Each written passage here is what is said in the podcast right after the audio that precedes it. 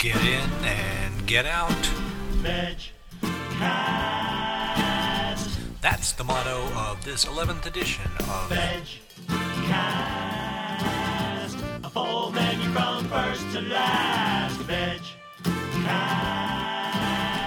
Yes, while it's still a full menu, this will be a somewhat shortened version of VegCast, as we will not have our usual centerpiece interview. I just wanted to be sure to get this out, get this out there before I go out to California for uh, a trip that resulted from the Dick Cheney quail hunt game that I have spoken about before, and I don't want to go on and on about that. Uh, but this will just be a kind of a quick hit VegCast with some of the uh, usual features. We'll have a song, we will have a science fact, we'll have a little news, and we will have another podcast for you to listen to. I will hopefully be getting some interesting audio while out in California and hoping to have a even more packed VegCast for the end of March, but uh, this is for mid-March, and uh, let's get right to it, shall we? Okay, well, the latest news that's going underreported as usual is that the United States now has three mad cows on record.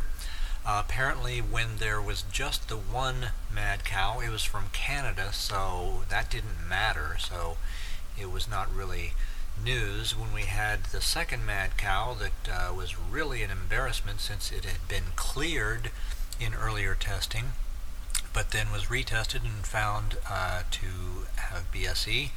That was just, well, alright, this is the first actual one. So maybe we've got one mad cow that was actually from the U.S. And now apparently with the third, it's just, oh, sure, mad cows. Well, that happens all the time. Who cares? So it's interesting how this story evolves, and again, it has uh, something to say about uh, American journalistic principles and priorities. But we won't go any further into that. I just wanted to be sure that you were aware of it since you wouldn't be if you were relying on uh, the first few pages of any n- newspapers in America to uh, inform you of this. Um, and let's uh, turn now to uh, podcasting spotlight. There's a podcast I want to tell you about called Pod Dictionary. It's at poddictionary.com, P O Dictionary. Uh, and as you might expect, it's a word definition oriented podcast. Uh, Charles Hodgson takes a different word uh, on every podcast and just does a short, maybe five minutes or so, uh, about the word, its origin, its meaning, and so forth, and uh, certain aspects of it. Uh, he did one about vegetarian this past week. And I had said, if you do vegetarian, let me know, and I will let people know about uh, your podcast. So he went ahead and did it. It's actually a rather interesting little piece about that word, and uh, he has some interesting ones about other words. So go check out poddictionary.com. And now already it's time for a little music here on VegCast. This is a song I wanted to play now because it's uh, coming up we have the Great American Meat Out on Monday, March 20th, a day when people are encouraged to just go without meat for one day, try it out, not necessarily to commit their lives to vegetarianism or veganism, but give it a try, see about cutting down on the meat. And that whole concept is uh, somewhat uh, connected to the flexitarian concept, which is that it's not so much about uh, committing yourself and declaring yourself a, a 100% uh, animal activist or uh, environmentalist or anything, but to dabble and try it out. And uh, while there are some controversies about whether that's effective or not, and I covered some of that in an article for Vegetarian Voice that I'll link on the site. Um, there is also there's something to be said for the fact that if people are cutting down at all, then that's animals being saved, and that is health that is being improved, if only incrementally, and perhaps it's something to build on. So I'm going to play a song that I wrote a couple years back.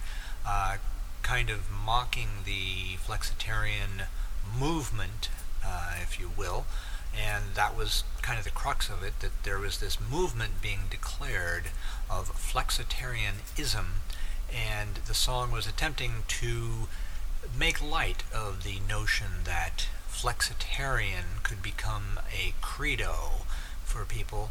Uh, but as often happened with me before my conversion upon doing the Dick Cheney quail hunt and realizing that uh, the simple, direct, unsubtle, hit you over the head kind of humor actually is what really works. Uh, I, I made it kind of ironic and subtle enough that somebody pointed out to me you could listen to it as a complete defense of flexitarianism and it would kind of work just as well that way. But anyway, it's got a nice uh, tune, so I'm going to play it anyway. This is a song that uh, also we've got Easter coming up, so it kind of ties into that. It's called Jesus Was a Flexitarian.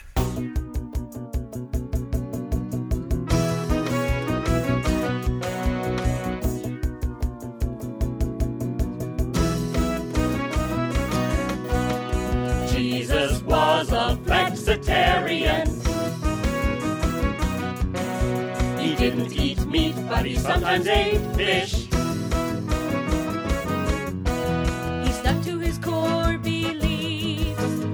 Some exceptions for seafood or for beef, he made up his food plan dish by dish.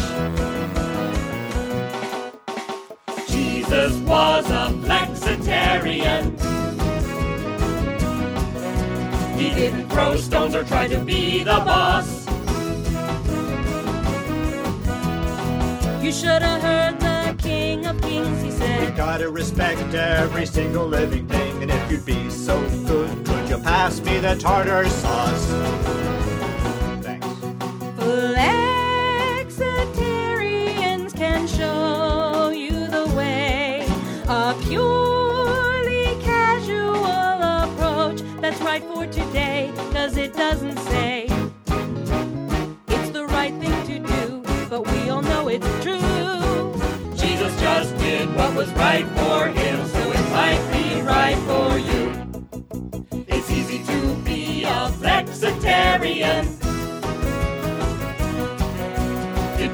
have to worry about carbs or fat. But be careful about eating meat. Be sure to have some a couple times a week. Or you'll slip into veganism. What's the point of that?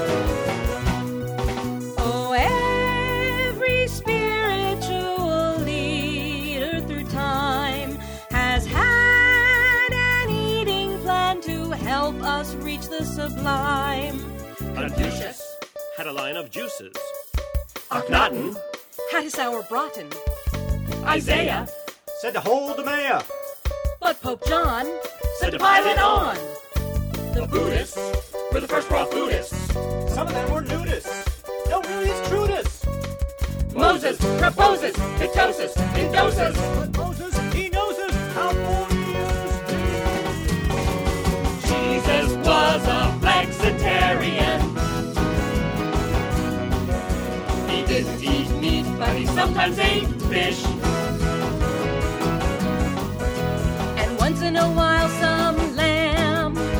Very rarely a little slice of ham. He made up his lifestyle dish by dish.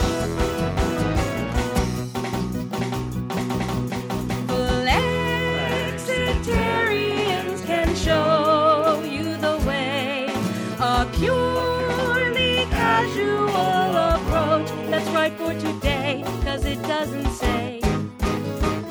It's the right thing to do, but we all know it's true. If a diet's good enough for the Son of God, then it's probably good enough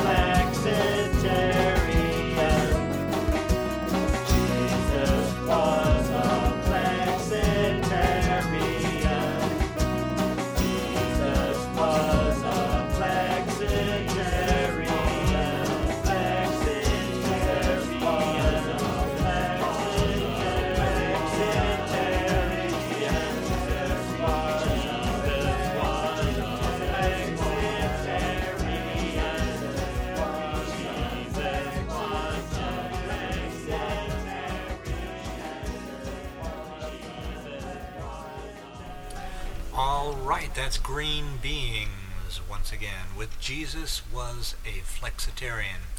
And now it's time for our science fact. Science fact.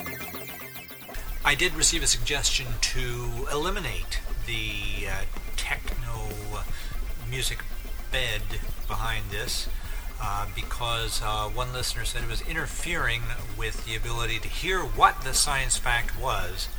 Uh, so I'm taking it down a little more on this VegCast, but uh, you got to have the music there, or else how would you know that it was scientific, huh?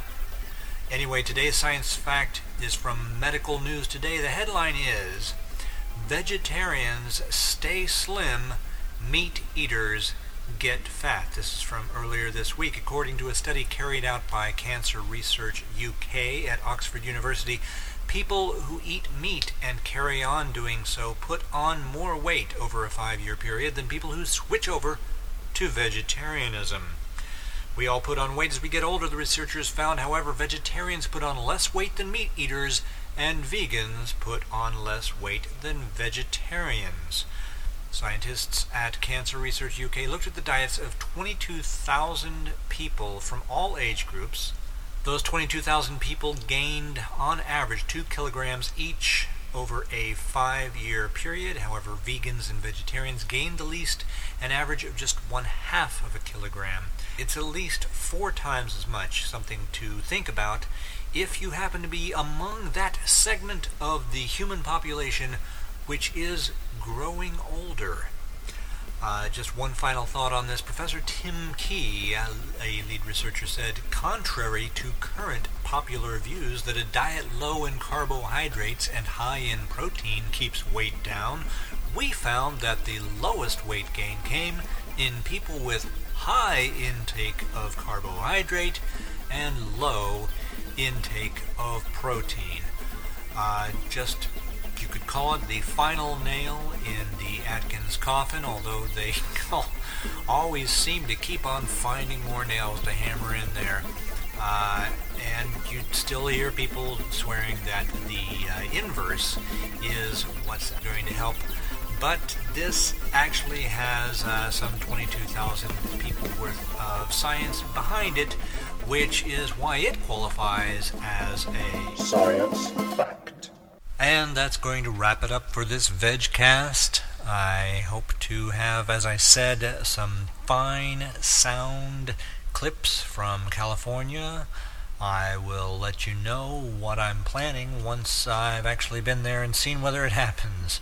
And hopefully, uh, by the time I do the next VegCast, I will have figured out what's going on with my microphone system which uh, makes me have to keep changing the sound settings every time and still not getting the right sound. But I hope you are able to bear with it uh, this time for this shortened VegCast, and I hope that uh, you got some information and some entertainment out of that, out of the whole thing we did just now.